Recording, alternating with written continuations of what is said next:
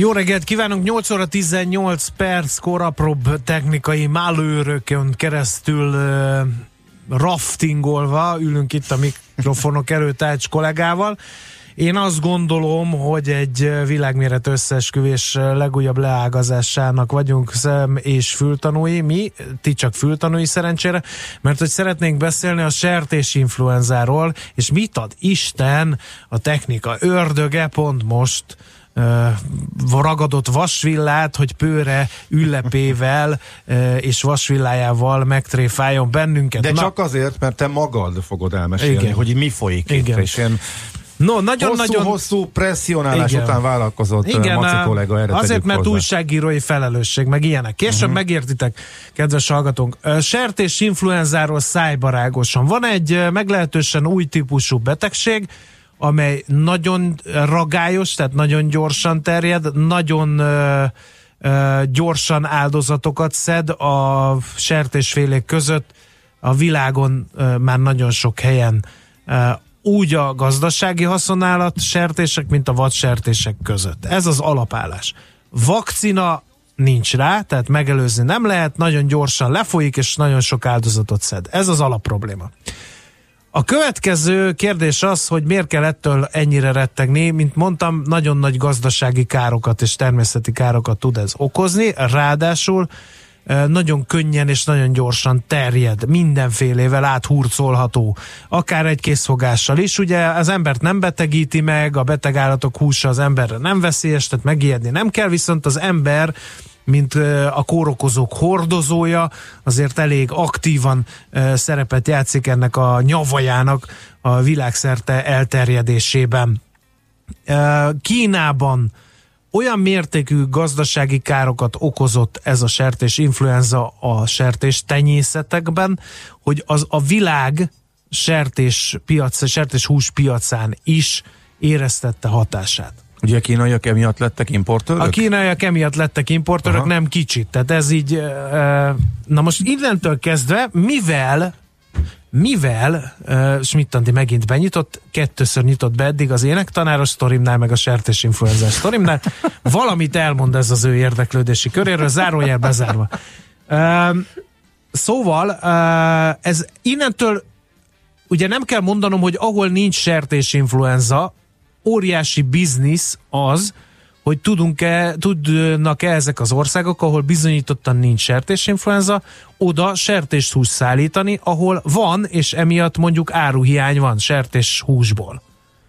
Tehát ez a biznisz része. Na most lássuk ebben az egész nagy képben Tehát Magyarország eddig, szerepén. A, ha nálunk nincs, akkor ennek a haszonélvezői voltunk, Így azáltal, van. hogy a magyar exportnak ez abszolút jó. Így Tehát, van. Ugye? Ráadásul a magyar agrárágazat ö, exportjának jelentékeny részét a sertéshús teszi ki.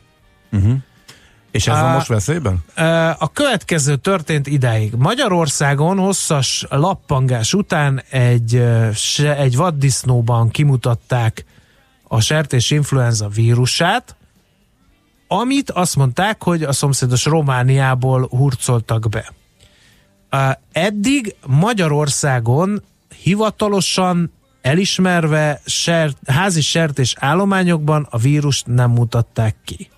Csak van. Vannak olyan információk, ahol felmerült a gyanúja ennek, és az állat egészségügyi hatóság fogta magát, és levágatott, ugye megelőzésképpen egész telepeket kiirtottak, így kell ezt mondanunk, de egyelőre hivatalosan még nem került bejelentésre az, hogy házi sertésben megtalálták a sertés influenza vírusát, tehát a magyar sertéshús export működik. Mi, mit Na, jelent, itt jön az újságírói felelősség. Bocsánat, mit jelent az, hogy gyanú?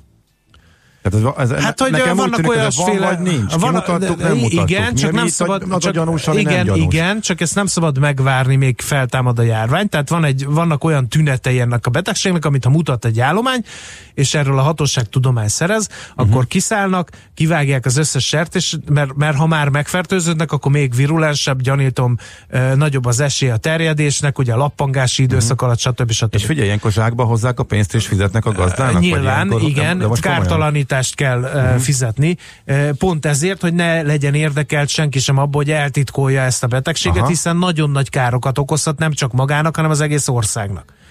Na most úgy van, hogy felmerül a gyanú, kiszáll a hatóság, ledózerolják a telepet, és megvizsgálják, hogy valóban igaz-e a gyanú, és eddig a hatósági vizsgálatok alapján nem derült ki, még egyszer mondom, hogy a házi sertésben uh-huh. kimutatták volna a sertés influenza vírust. Itt jön a képbe az újságírói felelősség. Mit tegyünk újságíróként, ha esetleg a tudomásunkra jut, hogy valahol, valamilyen úton, módon sertés influenzás állatot találtak a házi sertés állományba. Ugye nem kell magyaráznom, hogyha ezt megírja a magyar sajtó, akkor a világ eh, ma még sertéshúst importáló országai azt mondják, hogy továbbra is veszünk sertéshúst, köszönjük szépen, de Magyarországról nem. Egy, egy mozdulattal az egész országot simán, simán, Aha. már volt erre példa a baromfi influenza kapcsán, ráadásul van egy furcsa ágazata a világnak, hogy ugye a vámok lebontását határozta el a világ legtöbb országa, és ebben mindenki tett lépéseket. Ez nem megy könnyen, de, de zajlik.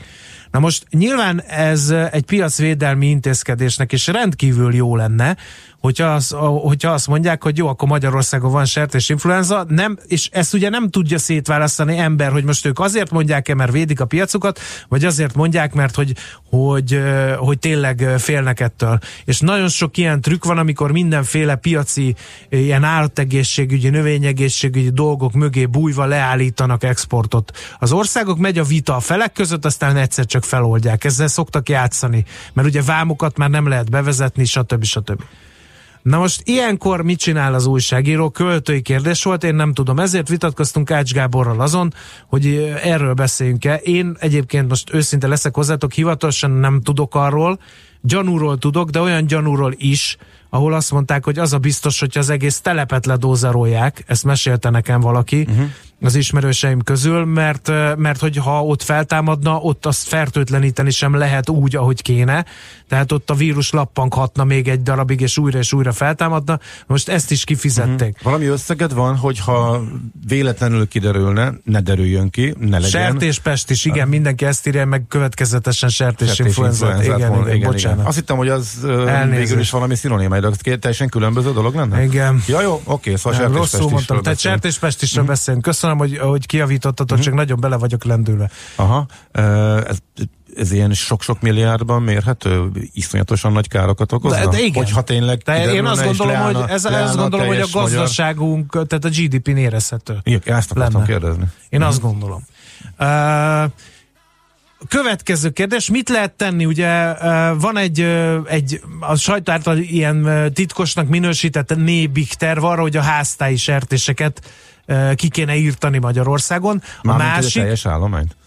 Hát, hát az, az... ez egy nagyon jó kérdés. Ugye Magyarországon visszaszorult a házi állattartás, de vannak olyan uh, részei az országnak, ahol ez él és virul. Aha. Na most azért, most szakmailag és, és logikailag van ebben ráció, megmondom miért, mert hogy nyilván egy magángazda az nem tudja olyan mértékben elszeparálni az állományát, nem tudja olyan mértékben ezeket a higiéniai fertőtlenítési manővereket minden egyes alkalommal megtenni. Tehát nyilván egy, mikor megy és eteti a disznókat, nem fog lezuhanyozni, nem fog fertőtlenítővel kezet mosni, pedig lehet, hogy az ABC-be előtte fogott kezet egy uh-huh. másik gazdával, aki meg előtte kint vadászott az erdőben, és mondjuk sikeres vadászként elejtett egy vaddisznót, ami, ami pestises volt, és behorcolja. Tehát most ez, ez egy képzelt lánc, de például ilyen egyszerű Hát ez az, az a egésznek a terjed. a magyar mag, magángazdáknál ez jó nagyobb a kockázat, mint a nagyüzemek. Igen, igen, mert a nagyüzem be van kerítve, igen, a nagyüzemnek megvannak ezek uh-huh. a higiéniai, fertőtlenítési szabályai, tehát könnyebben, meg eleve kevesebb a mozgás, jobban rálát a hatóság, stb. stb. Ez az egyik.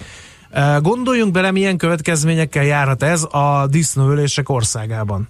Hát erről már Küldtem neked egy cikket már. Megint a, csak egy költői kérdés a Blik, ez az egész. A Blik tegnap Igen, bedobta hogy betiltják a, a házi disznóvágást. Betiltják a disznóvágást. Ugye a bulvár média is kezd rácupálni. Igen, igen. igen. A következő kérdés, mihez kezdjünk a vaddisznókkal, amelyek eh, hát deklaráltan kórokozó hordozók. És ugye az első észlelés is vaddisznóban volt, és a, a ugye felborzolta a kedélyeket, hogy már a főváros környékén is találtak sertéspestissel fertőzött vaddisznókat vaddisznókat. Ugye a húsiparosok teljes joggal azt mondják, hogy kérem szépen, tessék e, kilőni az összes vaddisznót, előzzük meg a járványt. De akkor itt jön a következő kérdés, hogy a vaddisznó állomány Magyarországon nem véletlenül szaporodott el ennyire, ugyanis elég nehéz dologgá vált vaddisznóra vadászni mostanság. Megmondom miért. Azért, mert egyrészt behúzódtak a lakott területek közelébe, ahol nem kell mondanom, hogy milyen következményekkel jár,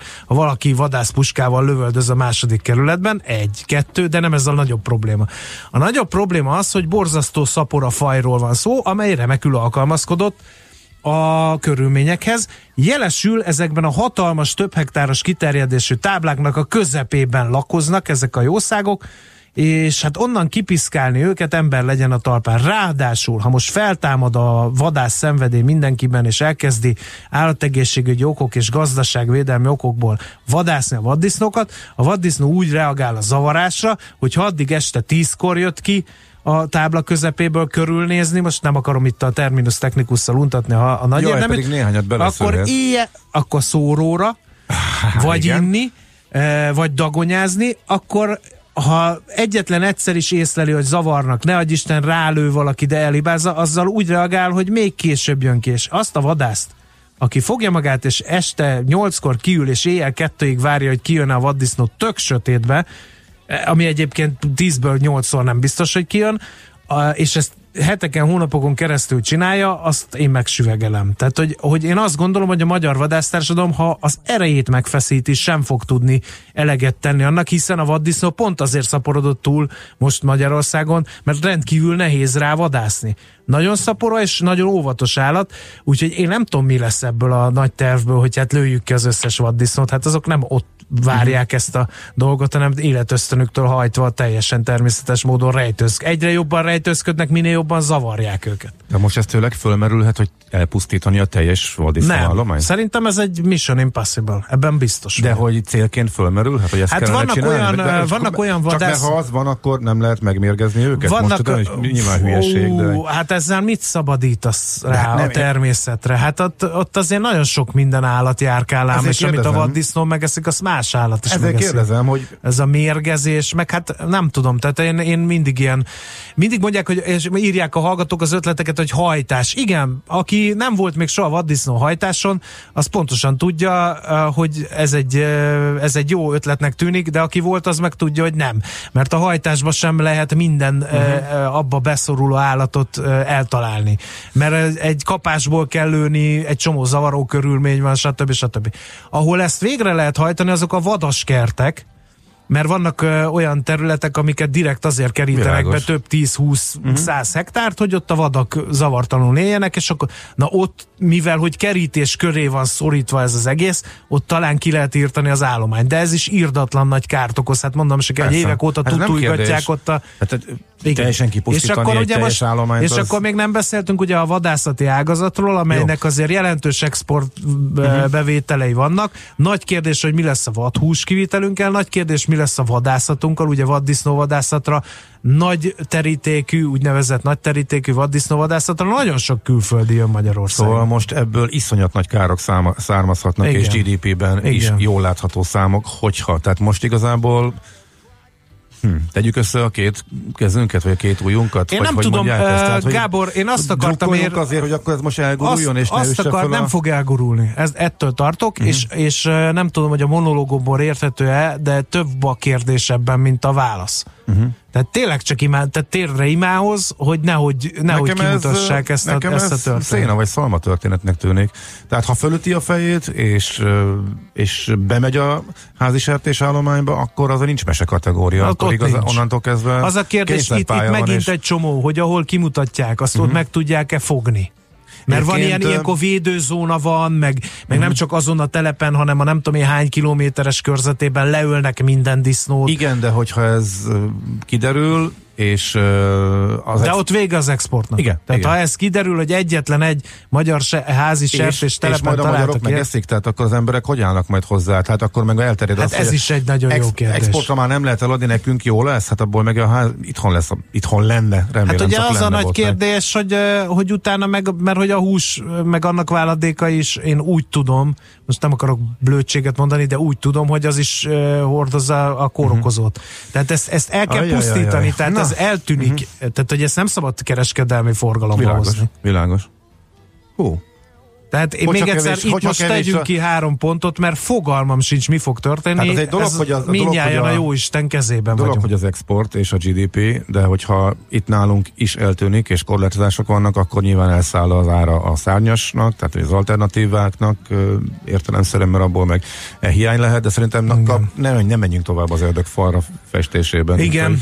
Sertéspestis, sertéspestis, sertéspestis, sertéspestis. Igen, rosszul mondtam, el, elnézést kérek. Tehát erről van szó. Azt írja a hallgató, mese habba, gazdasági hazudozás, óriási hagyománya van, afrikai sertéspestis van a házi sertésekben, és nyilatkozza ő ki, mentesíteni csak akkor lehet, ha bejelentjük, és nekiállunk. Yeah. Na ez az, amit megint nem tudok eldönteni az újságírói felelősség. Tehát ha egy zsurnalista vagy bárki talál egy ilyen helyet, akkor az bejelentse-e, Miért? És írjon róla, vagy ne írjon róla, mert még egyszer mondom, két, írdatlan gazdasági károkat tud okozni, de nyilván nem lehet eltusolni Az két sem. külön dolog. Szerintem a bejelentés nem kérdés, az írás az egy érdekes kérdés. Igen. Hm. A nagyon konteó dolog ez írja Katinka, hogy egy gerjesztett dolog, mint ahogy nagy cirkusz volt a kergemarhakor. Azért nem konteó, mert lehet látni, hogy Kínában mit okozott. Tehát még egyszer, a világ sertéshús termelésében látszik az, hogy Kínában mit okozott a sertéspest is. Az árakban látszik. Most megmondom, hogy egyébként a sertéshúsára brutális mértékben fog megnőni ennek hatására, ha legyűrjük a járványt, ha nem gyűrjük le. Uh-huh. Igen. Na jó, hát akkor reménykedjünk, hát most nem marad más, talán akkor kívül marad ez a járvány, a sertéshús állomány talán Egyszerűen a megoldás nem, nem kell más. több húst tenni. Nem maradt más. Hát Jó. neki könnyű, Na, nekem okay. annyira nem könnyű. Tisztában látjuk és jobban értjük az összefüggéseket. Én örülök, hogy rábeszéltelek, remélem a hallgatók is, hogy ezt így körbejárjuk és elmond, hogy mi itt a háttér, meg még mik a dilemmák ezzel kapcsolatosan. Nekem is hogy... dolgom lenne ebben egyébként, nekem is kint kéne ülnöm a tábla szélén, és védeni a hazát a sertéspestises vaddisznóktól, de hát nekem műsort kell vezetni, nem hajnalozhatok, nem éjszakázhatok kint a kukorica föld ez a szélén. a hazát, ez a... Utána pedig jöjjek ez be a műsort vezetni. kilövöldözése lenne? Ez, tehát erről beszélek. Uh-huh. Igen. Na Megoldás, jó, hogy már szépen elterjed egyet. mindenütt a világon, és ha ez ilyen virulens, aztán majd megmondják, hogy nem is olyan nagy dolog ez, hiszen emberre nem veszélyes. Ez igaz, de, de elpusztítja az állatokat, tehát hogy, hogy ez nem ilyen, hogy együtt lehet érni, és akkor lappang benne, mert viszonylag gyorsan, viszonylag durva károkat okoz. Tehát megdöglik benne a disznó. Na, tessék Szusz... már megérteni. Szusszanjunk egyet, javaslom. Szusszanjunk. a további észrevételeket 0630 2010 909.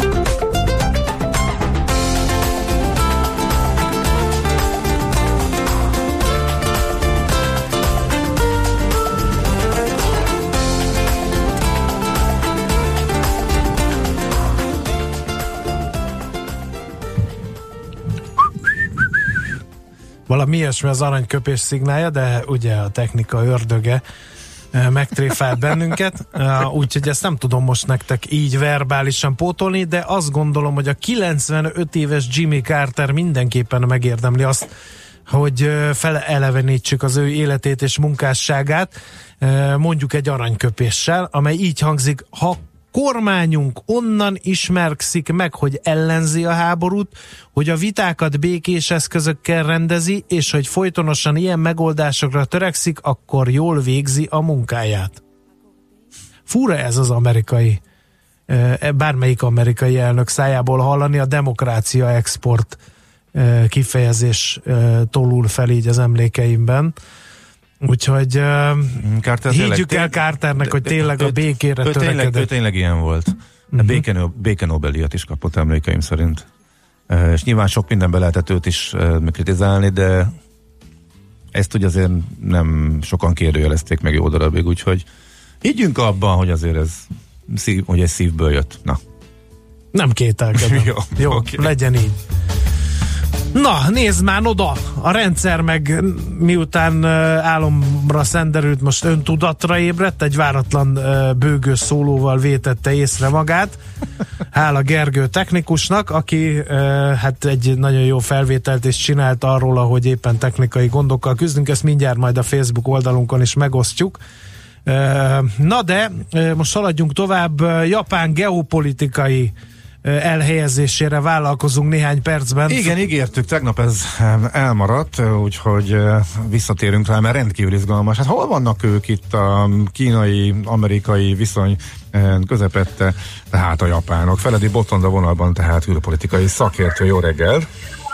Sziasztok, jó reggelt kívánok! Japán um, nem olyan Ázsiában, mint a németek Európában, hogy, hogy ugye militáris nemzetről van szó. hogy Igen. Szabad, szabad ezt a hasonlatot behozni? Hát nyilván két világháború után van némi hasonlóság. Tehát azt, hogy kaptak Amerikától egy alkotmányt, és ebben az alkotmányban egészen visszavették a katonai jogosultságokat, tehát ugye nem is hadserege van, hanem védelmi ereje, tehát támadás nem is lehet használni, és így még akár az ENSZ bevetéseken is nagyon komoly gondolt évtizedekig, hogy a japánok olyan mit csinálhatnak, és nyilván fegyveres harcban nem mentek.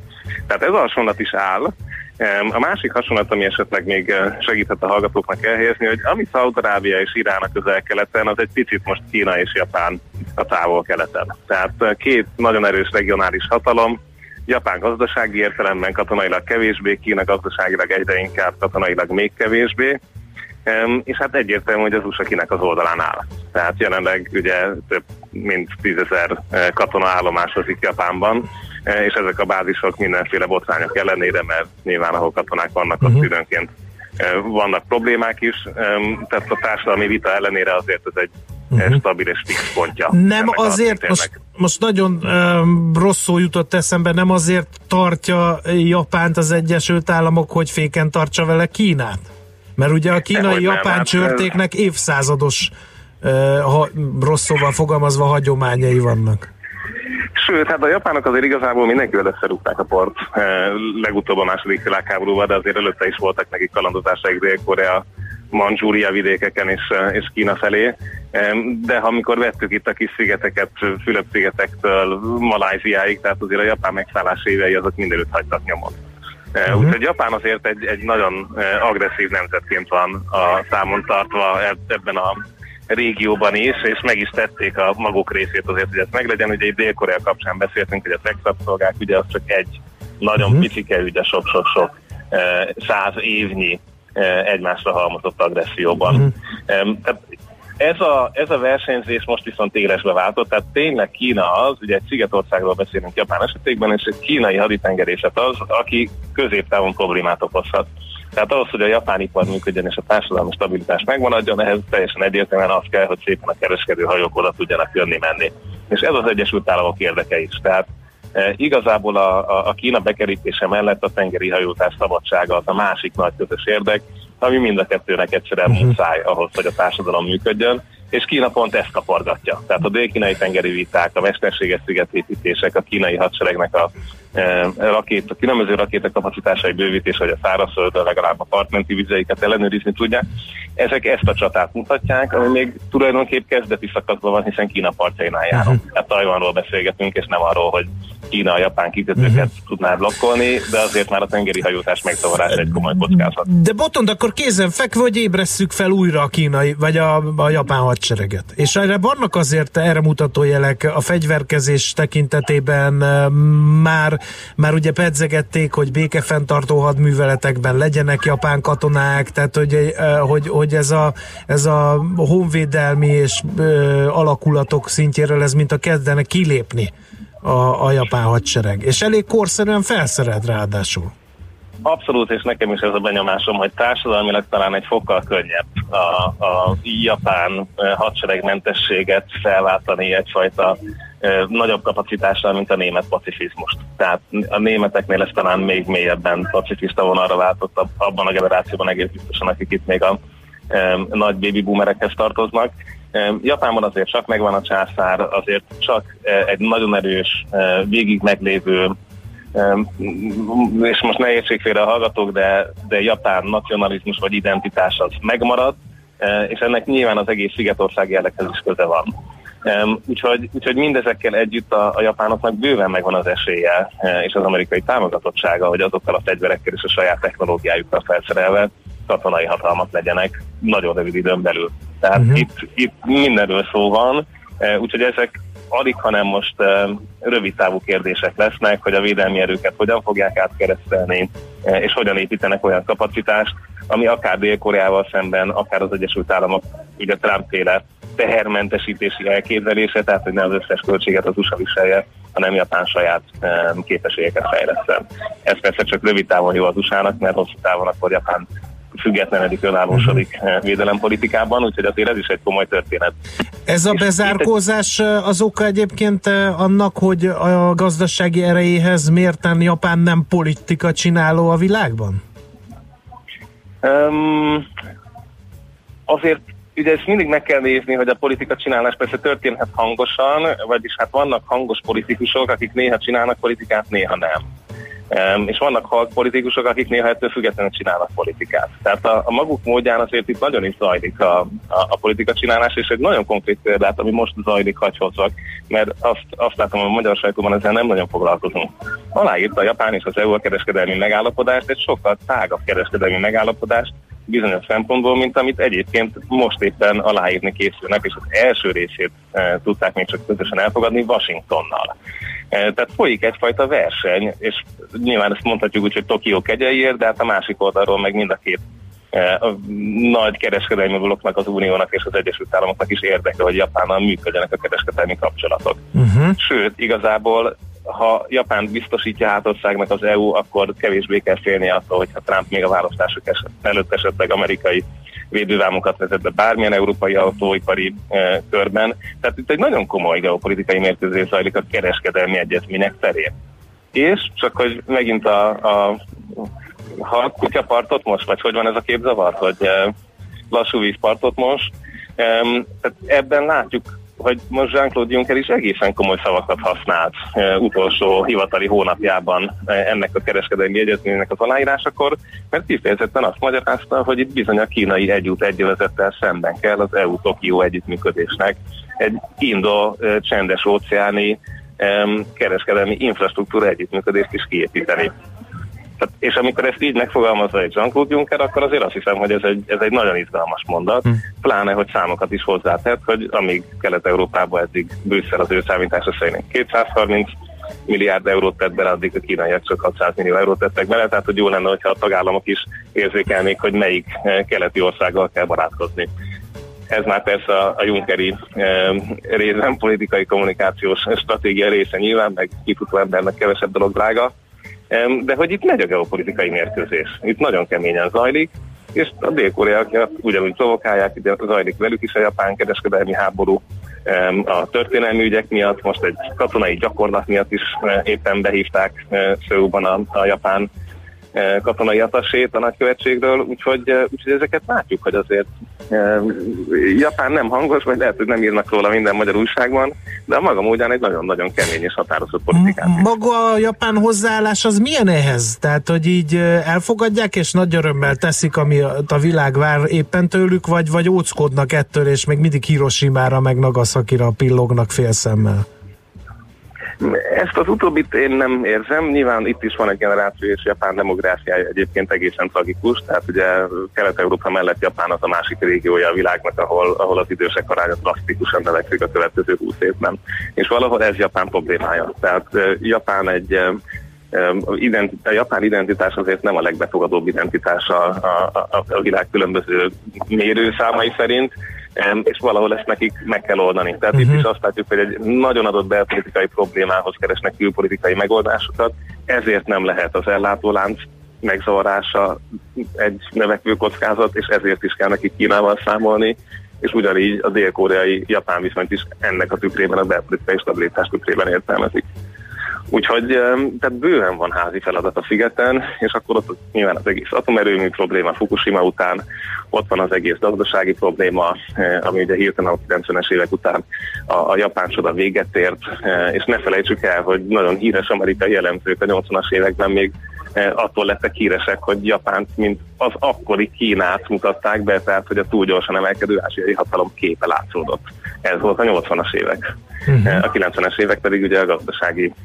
És ugye a japán kapitalizmus terjeszkedése kapcsán, ugye amikor autógyárakat vettek az Egyesült Államokban, nagyon ráijesztettek akkor a világvezető hatalmára, igen.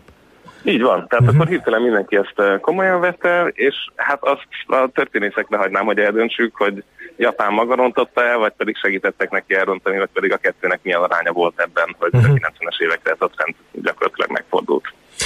Jó, nagyon szépen köszönjük, érteni véljük Japán geopolitikai helyzetét. Hála neked, jó munkát a hét hátra lévő részére. Köszönöm nektek is, Köszi. és szervusz. Feledi Botont külpolitikai szakértővel beszélgettünk.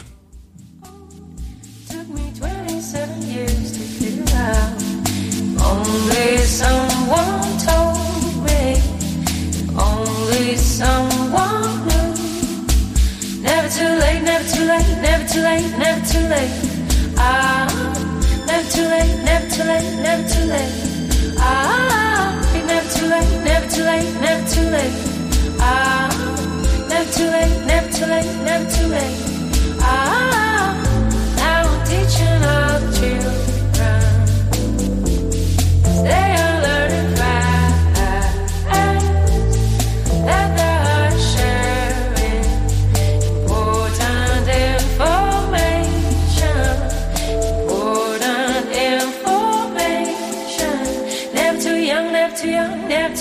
never too late. Ah, never too young, never too young, never too young.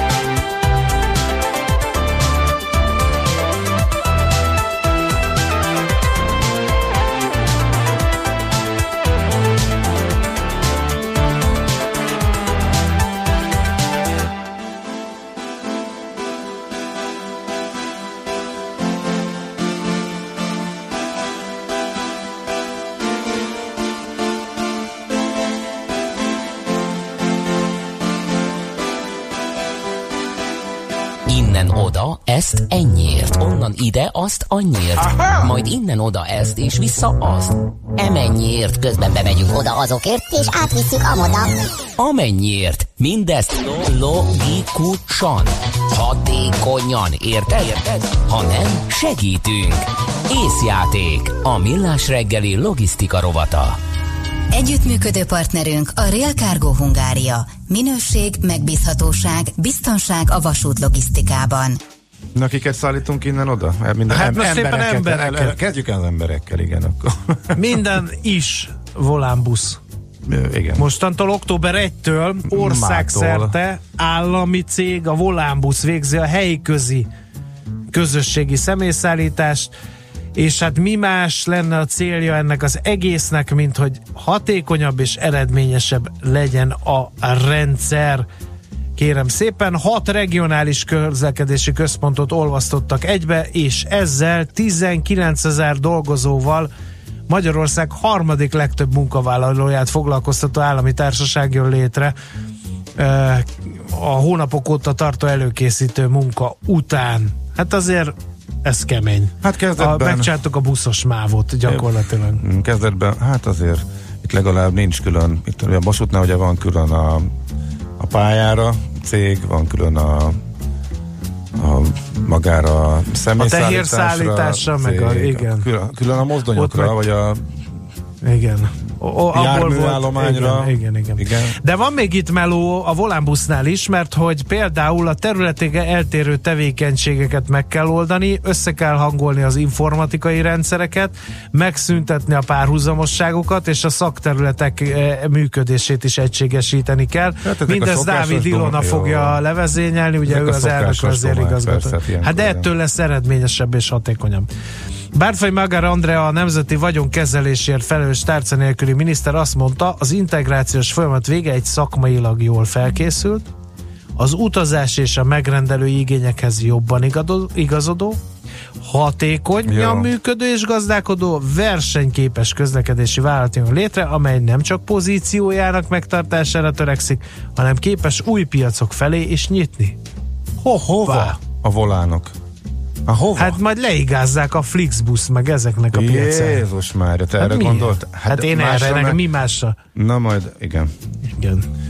Bejött a Flixbus, leigázta Európa buszpiacát körülbelül három év alatt, azzal a modellel, hogy nincs egy darab busza se, busza se csak most ugye szervezi lesz. a a saját ernyői alá gyűjti a lehető legtöbb busztéget, és ő csak a nevet adja meg, a menetrendet meg szervezi a, az egészet, megbeszedi a pénzeket, és utána szétosztja. Hát nyilván sok esélye lenne ez ellen bárkinek most Európában, igen. de a lényeg, hogy majd a magyar volánbusz, ahol az összes volánt bezsúfoltuk. Kezdetben voltak ugye megyei volánok, abból lett ilyen lett ilyen, körzeti, a, a volánok, volánok, most meg országos most volánok lesznek. Na, ez, ez végül is a lényeg. A mai naptól a, a, hát ami téged érdekel, hogy az Egyesülés sem a menetrendre, sem, sem az utazási tarifákra nincs hatása. Hát még jó. Ja. Oké. Okay. Hát remélem, hogy pillanatnyilag. Mert hogyha ez Mert tényleg hát, hatékonyabb lesz, a... meg nem tudom ja, én hát mi, akkor, akkor legyen olcsó Jó. az utazás mm-hmm. a volánbusszal. Na jó, akkor drukkolunk. Drukkolunk, menjünk, menjünk át a versenyszférára. Akkor egy picit nagyon szépen köszönöm a Pelletways Hungary nevű cégnek, hogy kicsit pallérozhatom angol tudásomat. Megmondom őszintén, a raklap kifejezés az kimaradt, és a Pelletways-ben az a raklapút tak. Tényleg? Az raklapot jelent, kérlek szépen, mert hogy ők az Express raklapos logisztikai szolgáltatásoknak a nagy ágyúja, és a örömmel jelentették be, hogy uh, nagy uh, növekmény van uh, a az ő tevékenységükben, illetve hát akkora igény van, hogy napira bővítették a raklapjáratok számát, amik heti kettőbe indítottak, és most már a raklapos szállítmányozásban naponta indulnak a kamionok hogy ezeket az igényeket e, kiszolgálják. E, egyébként egy éve érkeztek, e, nagy, nagy nemzetközi cég 2018. októberében léptek, 11 független magyarországi logisztikai szolgáltatóval e, partnerségben, ez pedig a bővítés, tehát a heti kettőről a napira bővítés, ez pedig szeptemberi, tehát egy hónapja, és most arról számoltak be, hogy nagy pörgés van a piacon, amit mi örömmel hallottunk, illetve olvastunk. Tervezés, szervezés, irányítás, ellenőrzés. Kössük össze a pontokat. Észjáték. A millás reggeli logisztika rovata hangzott el. Együttműködő partnerünk a Real Cargo Hungária. Minőség, megbízhatóság, biztonság a vasút logisztikában. Na most dúskálhatsz az SMS-ekben, biztos. Igen, a párhuzamosságok megszüntetése, de a menetrend nem változik, Teljesen jogos. Ez a nap egyik Teljesen SMS, jogos. én azt gondolom. Igen, igen, már mi is mosolyogtunk. Igen. Uh, mi van még? Hát nem tudom. A sertéshús azért az, az megmozgatta hát gondol, a Csodálkoztam, hogy nem egyből ezzel e, ne, Egyszerűen megoldás nem kell több húst tenni. Igen, igen fuszek. Volt, e, igen. Ez akkora Armageddon? Igen, akkora Armageddon. Lehet. Lehet. Lehet. Aztán... Ha elér egy bizonyos pontra, onnantól nehéz megállítani, igen. Uh, nyilván felemeli az árakat, de ki lesz az, aki pestismentes húsit fog biztosítani, kérdezi az egyik hallgató. Teljesen jogos. Nyilván ezeken a, a nagy kérdés. telepeken ezt nagyon durván, uh, szinte ilyen erőtszerűen uh, el lehet uh, zárni a, a külvilágtól a telepeket, és akkor ott talán van remény erre. Uh, az a kérdés, hogy ez azért pluszköltségekkel jár. Uh-huh hogy azt ki fogja tudni termelni még a megnövekedett árakon is egy-egy ilyen telep. Aztán, amíg vérdíjas vaddisznóvadászatot követel az egyik hallgató, hát az, azt ugye egyelőre nem tudom, hogy a húsosoknak ez a törekvése az, az milyen hatással fog járni. A sertéspest is jelenléte tény, kisebb vágóidak tenyésztők veszélybe kerülhetnek, a kisebb állományok írtása már megkezdődött, kihat a hús és húskészítményárakra, mennyiségekre, ehhez társul a fogyasztók elfordulása a terméktől, mindezek a hatások két év alatt el érik el újra a korábbi szintet. Tehát, hogy ez most egy jó, ez, ez, ez, ez a, nem is hónapokig fog tartó. Ez az az állapot, hogy, hogy, hogy, nem terjed tovább, és, csen, és lecseng, és, az len, és nyilv, elmondhatjuk ez állna és így maradna. Most mi nyilván arról beszéltünk, hogy arról is beszéltünk, hogy mekkora veszélyt jelent ez, hogyha esetleg tovább terjed, de hát ez... Igen, és hogy uh, írja Nézson, hogy a mortalitása 90% fölött, tehát a megfertőződött uh-huh. állatoknak a 90% elpusztult, tehát hogy nem lesz mit meghizlalni, nem lesz mit vágóidra vinni, ha ez ilyen. Aztán mesterséges hús, az nem lesz pestises, igen, csak az ugye pont tegnap beszélgettünk Kozák Ákossal arról, hogy az még ilyen 20 dollár környékén van egy hamburger, ami tízezerről indult, tehát nagyon jó az árcsökkenés, csak még, még nem az a megfizethető uh-huh. kategória. Na jó, menjünk. Az a helyzet, hogy a technika ördöge az én eszmefutatásomat vitte el, mert volt még egy fontos bejelentés, de majd valamikor visszatérünk arra. Erre is a héten, most csak a bejelentést mondom el, meg hogy miért érdekes. Egy óriási terjeszkedést jelentett be a vízával együttműködésben a Revolut, Amúgy is ígértünk egy revolutos, meg egy ilyen bankkártyás, fintech bankkártyás kört. Sok érdekesség van ezeknél a cégeknél. Most ebben az izgalmas, hogy Európában kimondottan a Mastercarddal csinálták ezt, és a világ más tájain meg a Visa lesz a fő partner, és a nagy részt vízakártyák segítségével fognak tovább terjeszteni. Ez szóval furcsa, ennek a hátterét. Ha belegondolsz, ez nagyon furcsa, mert ugye... Most nem megyünk bele. Ne, ja, nem menjek bele, nem, mert nem, én meg itt nem, olvasóként már, már, már gondolatok ez ébredtek az, ami, bennem. Igen, ez az, ami most sajnos nem fér bele. A hírt mindenképpen el akartam mondani, egy tegnapi nagy bejelentés, az pörög az egész eh, fintech világ, tök izgalmas. Eh, nagy pénzre is szüksége van a Revolutnak, a további gyors terjeszkedés az nagyon kemény, de ők vaskosan veszteségesek még ellentétben például a nagyon jól működő És mi történik? Mi történik egy nagy pénzügyi gigász a kis fürge fintech céggel már Igen. megint, hát, ugye? de a Visa erről lemaradt erről a vonatról, és Igen, most, most utána futott, és, a, és fölpattant kb. az utolsó peronon, és úgy tűnik, hogy egy, egy nagyot fogott ezzel. Izgalmas, nagyon izgalmas, ígérem, hogy erre is majd vissza fogunk térni. Fölraktam arra a listára, ahol a Visszatérünk rá, sajnos egyre bővül a lista, de tényleg igyekszünk bele e, suszterolni minden ilyet a műsorba, amiről azt mondtuk, hogy majd visszatérünk rá. Tehát ez is egy izgalmas téma, sajnos ma erre nem jutott időnk, e, de majd, de semmiképp nem menjetek el már, csak hadd e, harangozzak be két témát, amire viszont lesz időnk, mert hogy a műsor következő órájában kerítünk ezekre sort. E, Slakta Margit, rakpart. Nem, eh, nem tudok megszólalni, mert Schmidt bejött egy gyermekfej nagyságú almával. Jó, akkor... Szerintem bírjuk szóra, mert ez a versmondó lány teli szájjal eh, nem tudom, hogy mit tud.